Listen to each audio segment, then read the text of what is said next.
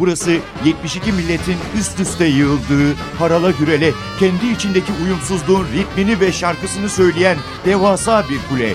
Karşınızda Ahmet Yeşiltepe ile Babil Kulesi.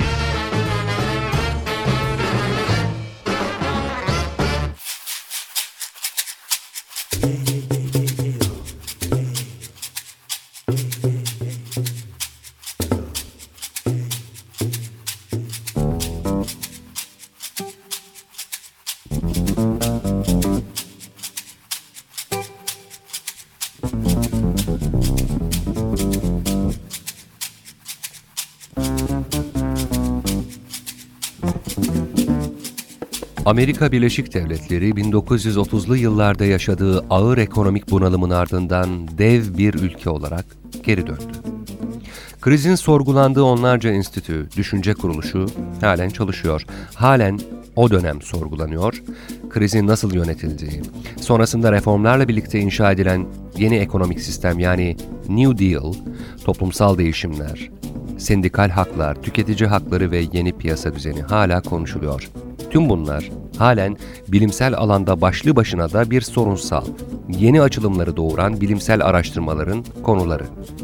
Amerika'nın bin dokuz yüz otuzlarda yaşadığı ekonomik bunalım geriye liderlik dersleri bıraktı.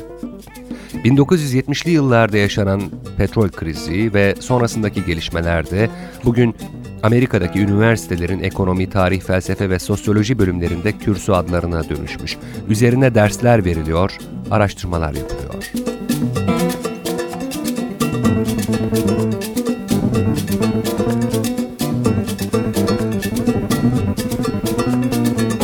Krizler elbette bazılarındaki liderlik özelliklerini ortaya çıkarıyor. Ancak mesele normal koşullarda uyguladığınız sistematiğin krizlerde de başarıyla sürmesi. Çağdaş yöneticilik, güçlü işletmecilik anlayışı artık verimlilik üzerine kurgulanıyor. Otokratik olmadan da başarıya ulaşılabiliyor. Normal dönemlerde uyguladığınız katılımcı modeli her koşul ve süreçte ortaya koyup verimlilikte hedeflerinize varıyorsanız siz gerçek bir lidersiniz. Rüyalarındaki iyimserliği değil, elindeki potansiyeli bilen ve onun yarattığı iyimserliği yitirmeyenlerdenseniz siz gerçek bir takım kaptanısınız. Evet, kriz yönetimi epey zor bir iş. Lakin asıl zor olan hiç kriz sürecine girmemişçesine yolunuza devam etmeniz. Katılımcı liderliğinizden ödün vermeden, şimdi koşullar değişti kolaycılığına başvurmadan yolunuza devam etmeniz. Yarı yolda çalışma arkadaşlarınızı denize atmadan, sorumluluğu paylaşıp, iyimser enerji yaratıp, ama ilkelerden vazgeçmeden inatla aynı tempoda yola devam etmeniz. Var mı böylesi? New York Times'ın en çok satan kitaplar listesine göre var. Sir Ernest Shackleton. İşte bugün size Babil Kulesi'nde öyküsünü anlatacağımız isim de o. Öyle bir lider.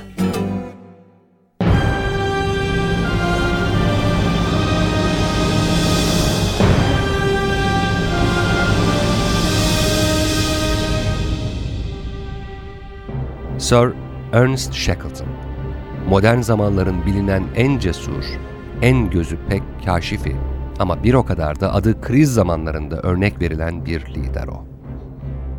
Modern yaşamın güçlüklerine karşı cesurca bayrak açıp zafere kadar savaşan, kriz anında ortaya çıkıp güçlü bir takım lideri olarak ekibini sırtlanan adamın, yani gerçek bir liderin örneği o. Peki, kimdir Sir Ernest Shackleton ve ne yapmıştır? And now, like myself, they long to go again. They want to repeal the wild that's calling them and the silent weight of the frozen spell.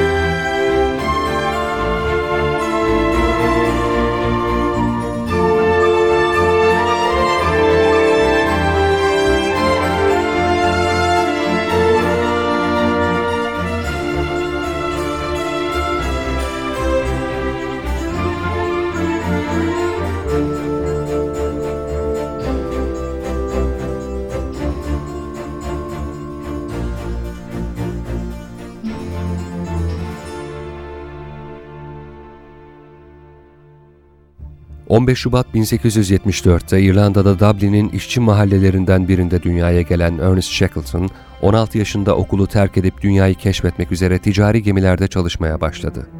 Gemicilikte uzmanlaşan ve daha sonra evlendiği zengin bir ailenin kızıyla ortak deniz şirketi kuran Shackleton, kazandığı parayla Güney Kutbu'na keşif seyahatleri gerçekleştirdi. Bunlardan en ünlüsü ve Shackleton'ı dünyaya tanıtan bin dokuz yüz on dörtteki seyahattir. Ernest Shackleton, bin dokuz yüz iki yılında Güney Kutbu'na gerçekleştirdiği keşif seyahatiyle büyük ün kazanmıştı.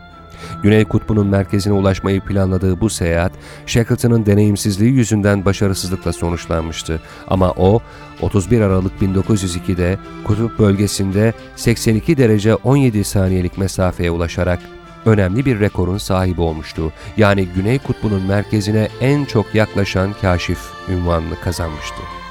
Kızakları çeken köpeklerin huzursuzluğu, yanlarındaki kumanyanın aptalca nedenler yüzünden tükenmiş olması, Shackleton'ın kutup merkezine daha fazla yaklaşmasını engellemişti.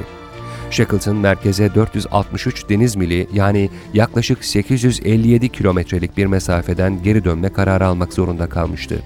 Buna rağmen o ve keşif ekibi o güne dek Güney Kutbu'nun merkezine en çok yaklaşan insanlar olmayı başarmışlardı. Bu arada Shackleton'la birlikte keşfe katılan Doktor Edward Wilson, kar yüzünden kalıcı körlük hastalığına yakalandı. Shackleton, bin dokuz yüz yedi ile bin dokuz yüz dokuz yılları arasında Güney Kutbu'na bir keşif seyahati daha gerçekleştirdi. Keşfe çıktığı geminin adıyla, yani Nimrod Keşif Seyahati adıyla anılan bu seyahatte, Shackleton bu kez Güney Kutbu'na gemiyle gidilebilecek en yakın mesafeye ulaştı. Ardından karadan devam eden yolculukla Shackleton ve ekibi Güney Kutbu'nun merkezine yüz seksen kilometre yaklaşmayı başardı. Bu sırada Shackleton Güney Kutbu'nda Transantarktik Sıra Dağlarını ve Platos'unu ilk defa geçmeyi başaran kaşif oldu. Ancak bu defa yoğun kar yağışı ve kötü hava koşulları nedeniyle Shackleton adamlarıyla birlikte yeniden geri dönmek zorunda kaldı. Güney Kutbu'nun merkezine sadece yüz seksen kilometre kalmışken geri dönmüştü ve bu onun için büyük bir hayal kırıklığıydı.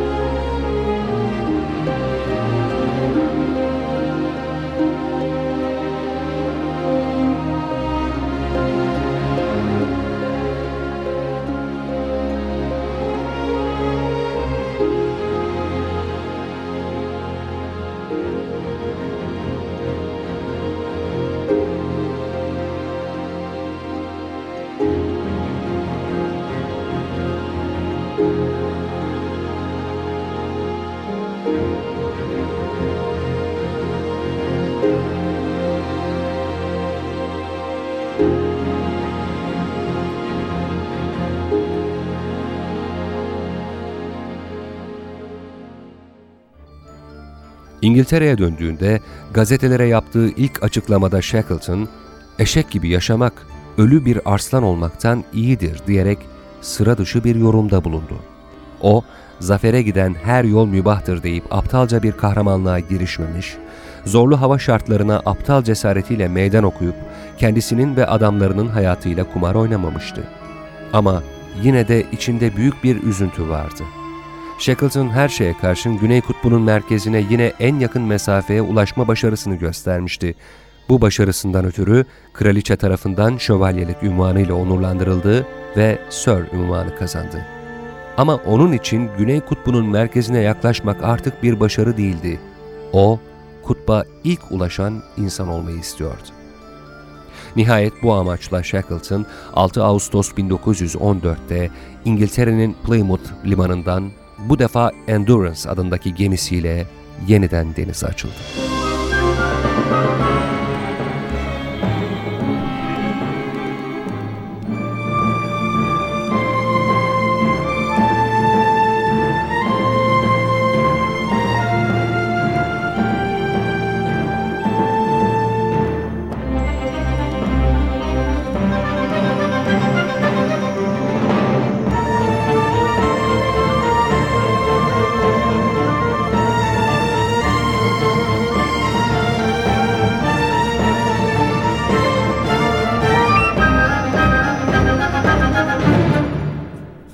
İki aylık bir yolculuğun ardından Endurance, Arjantin'e, Buenos Aires'e ulaştı.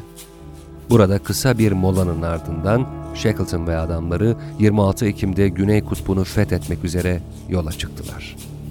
Haritalarda Falkland takım adalarının doğusunda görünen Güney Georgia Adası bu seyahatin ilk durağıydı. Arjantinli ve diğer Güney Amerikalı balina avcılarının dinlenme istasyonu olarak kullandıkları bu adaya beş Kasım gecesi vardılar. Burada tam bir ay süreyle Güney Kutbu'na yapacakları keşif seyahatinin son hazırlıklarını gerçekleştirdiler. Nihayet beş Aralık bin dokuz yüz on dört'te Endurance, Güney Georgia adasından son durağına doğru yola çıktı. Gemi, iki gün sonra buzlarla kaplı olan Weddell denizine ulaştı. Bu aşamadan sonra gemi güçlükle yol almaya başladı. on beş Ocak akşamına kadar Endurance, Shackleton'ın hedefi olan Vassel Körfezi'ne doğru günde ortalama otuz deniz mili hızda ilerledi. Ancak on beş Ocak akşamı gemi dev buz kalıplarının yüzdüğü denizde aniden durdu. Çünkü artık gidecek yer kalmamıştı. Gemi dev buz kütleleri arasında sıkışıp kalmıştı. Mürettebat denizde bir çözülme olacağı umuduyla beklemeye başladı. Ancak aksine buzulların yoğunlaşıp gemiyi sıkıştırmasıyla umutlar suya düştü. Nihayet yirmi dört Ocak sabahı Endurance artık Weddell denizinin ortasında dev bir buz kütlesinin içinde sıkışmış olarak sürüklenmeye başladı.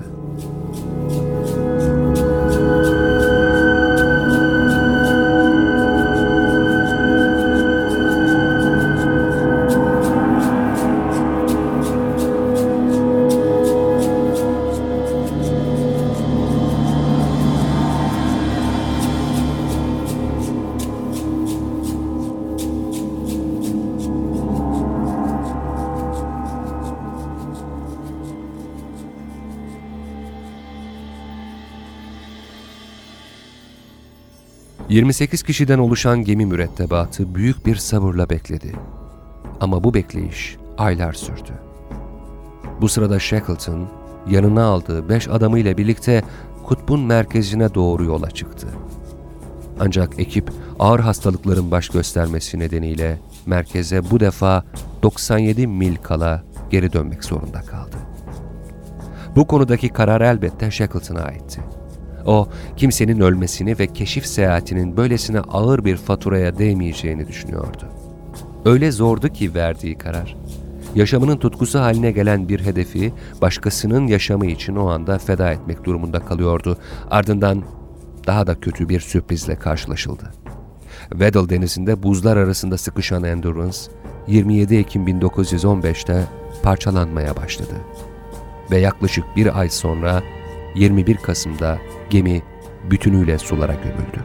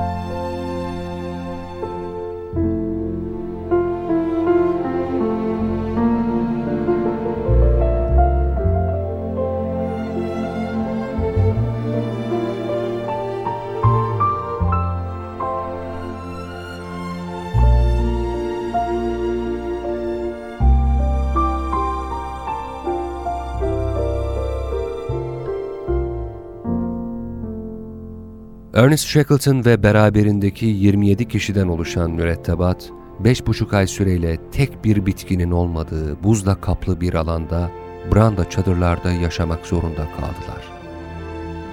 Sonunda Shackleton, gemiden kurtarabildikleri filikalardan biriyle, seçtiği dört adamı ile birlikte, yardım almak amacıyla Güney Kutbu'nun kuzeybatı ucundaki Fil Adası'na doğru yola çıktı. Shackleton, yaklaşık on bir gün sonra zorlu bir yolculuktan sonra Fil Adası'na ve oradan da sekiz yüz millik bir mesafeyi aşarak seyahatine başladığı ilk nokta olan Güney Georgia Adası'na ulaştı.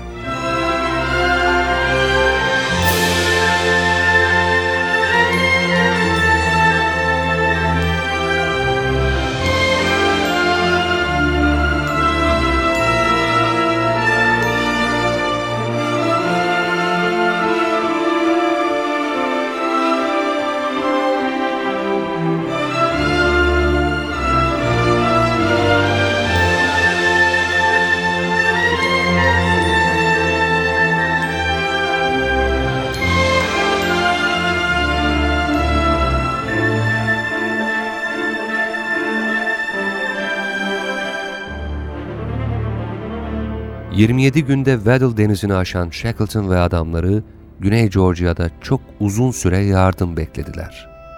Ve nihayet bir balina avı gemisinin yardımıyla Shackleton ve adamları otuz Ağustos bin dokuz yüz on altıda yeniden uygar dünyaya geri dönmeyi başardılar.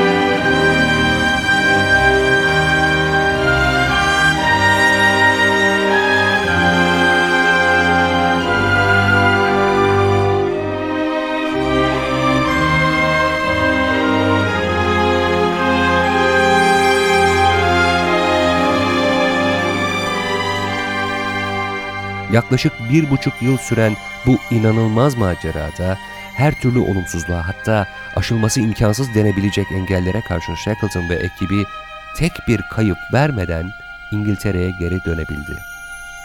Uygarlıktan bin iki yüz mil uzakta yaşam umudunun her gün giderek yok olduğu on sekiz ay. İmkansızı başaran bir liderlikte ortaya konan Shackleton geri döndükten kısa bir süre sonra Birinci Dünya Savaşı başladı. Bu nedenle yaşadığı deneyim ve ortaya koyduğu liderlik örneği savaşın karanlık gölgesi altında kaldı. Ama Shackleton yeniden keşif seyahatlerine çıkacak ve yeni maceralara girişmek için cesaretini yitirmeyecekti.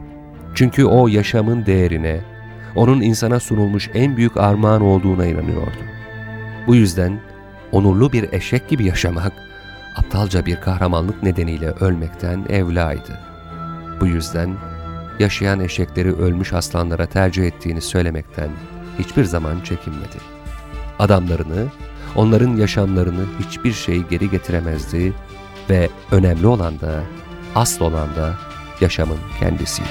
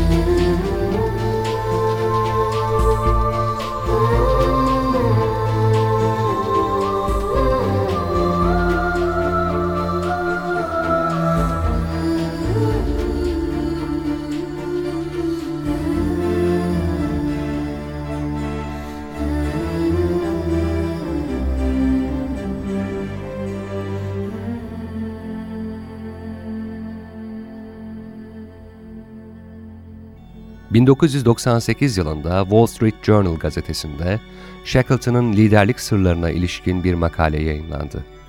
Onun uyguladığı, bilinçli ya da bilinçsiz uyguladığı metot diğerlerinden çok farklıydı. Her şeyden önce daha insaniydi. Hepsinden öte sloganı inançla iyimserliğin bileşimiydi.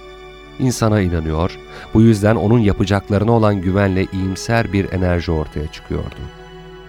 Shackleton, sabah akşam para hesabı yapan, kazanç hummasıyla yaşayan Wall Street brokerlarına unuttukları bir şeyleri hatırlattı. Lider olmanın farklı bir yüzüydü karşılaşılan. Bizim açımızdan ilginç olan bir başka unsursa bu makalenin yazarıydı. Uzun yıllar Türkiye'de yaşamış, Nazım Hikmet'le ilgili bir belgesel hazırlığı içinde olan Stephanie Capparell'di bu yazıyı kaleme alan. Cumhuriyet Gazetesi'nde doksanlı yılların başında çalışan bir yazarla kısa bir beraberliği olmuş, Türkiye'yi biraz küskün, biraz acıyla terk etmişti. bin dokuz yüz doksan sekizde bu makalesiyle Wall Street'te bir yıldız gibi parladı Stephanie Capparell. Dünyanın finans kalbinde, New York'ta Shackleton Mania yarattı. Ardından Wall Street'in en önemli yatırım sitesi The Street nokta com'un kurucusu, Amerikan Donanma Bakanı ve Apollo on üçün komutanı yaşamları boyunca kendilerine Ernest Shackleton'ı örnek aldıklarını açıkladılar. Öyle bir rüzgar esti ki sonunda Stephanie Capparell, Wall Street Journal'daki editörlük işini bırakıp Margot Morel'le birlikte o müthiş liderin, takım kaptanının kitabını yazdı ve bize çağdaş yöneticiliğin, yeni liderliğin kapılarını açtı.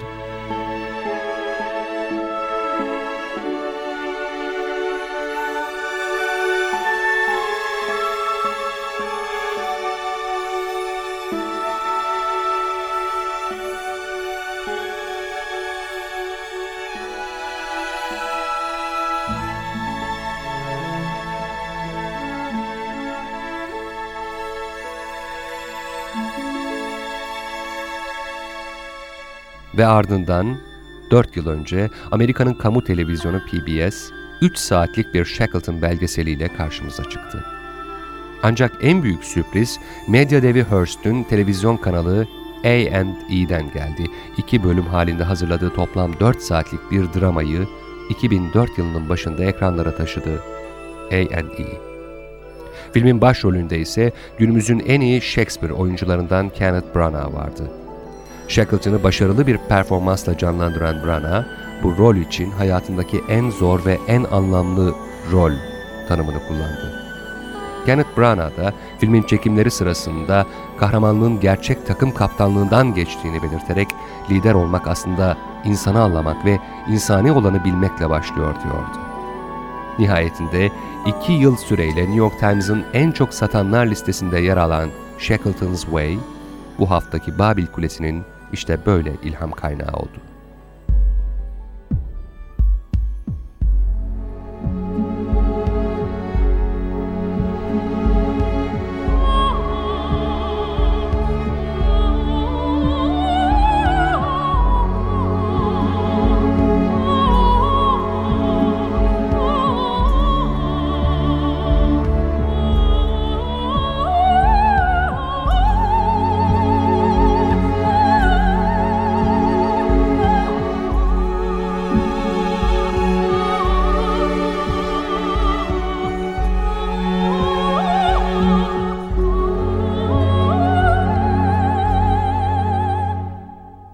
Takım kaptanı dinler, öğrenir, duyduğunu değil ne demek istediğinizi anlamaya çalışır.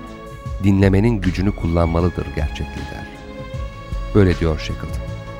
Yanındakilerini tanır, onların neyi, ne kadar yapabileceklerini bilir, onlarla empati kurar, sorumluluğu her aşamada paylaşır, lider olma sorumluluğundan zor anlarda asla kaçmaz.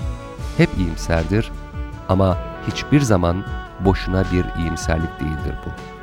Teşvik edicidir. Riski sever ancak her türlü riske karşı hazırlıklı olur. Onu yani riski her daim elverişli hale getirir. İşte gerçek lider budur diyor Shackleton. Hatta diyor ki risk olmadan lider kendini boşlukta hisseder ama olabilecekleri planlamıştır. Kimseyi yarı yolda bırakmaz. En önemlisi asla umutsuzluğa düşmez, düşürmez. Ernest Shackleton sürekli aynı sözcüğü tekrarlamış, en zor anlarda, en zor dönemeçlerdi. Never give up. Asla vazgeçme. Yanındakilere ve kendine güvenmiş. Bu güveni ortaya koyan bir iyimserliği çevresindekilere aşılamış. Mücadelenin keyifli yanlarını bulup paylaşmış. Shackleton, gerçekten de doğru liderlere ihtiyaç duyulan dönemlerde olumlu bir portre, doğru bir örnek olmuş. Shackleton's Way'in girişinde Amerikalı yazar Thomas Pynchon'un dediği gibi, herkesin bir Antarktikası var. Bekle, herkesin bir Antarktikası var keşfedilecek.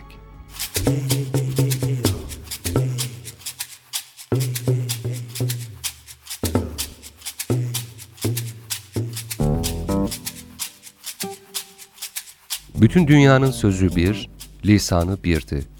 Ama Tanrı onları lanetledi. Ve Babil Kulesi yeni seslerin, yeni öykülerin doğum yeri oldu. Bu hafta size bir kaşifi ve onun verdiği unutulmaz bir liderlik dersini yine unutulmaz bir serüvenin eşliğinde kısaca anlatmaya çalıştık sizlere.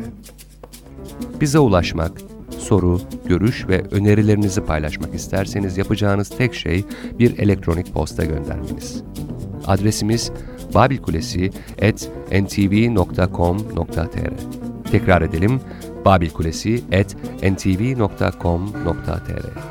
Haftaya yeniden aynı saat ve aynı frekansta buluşmak dileğiyle, hoşça kalın, müzikle kalın.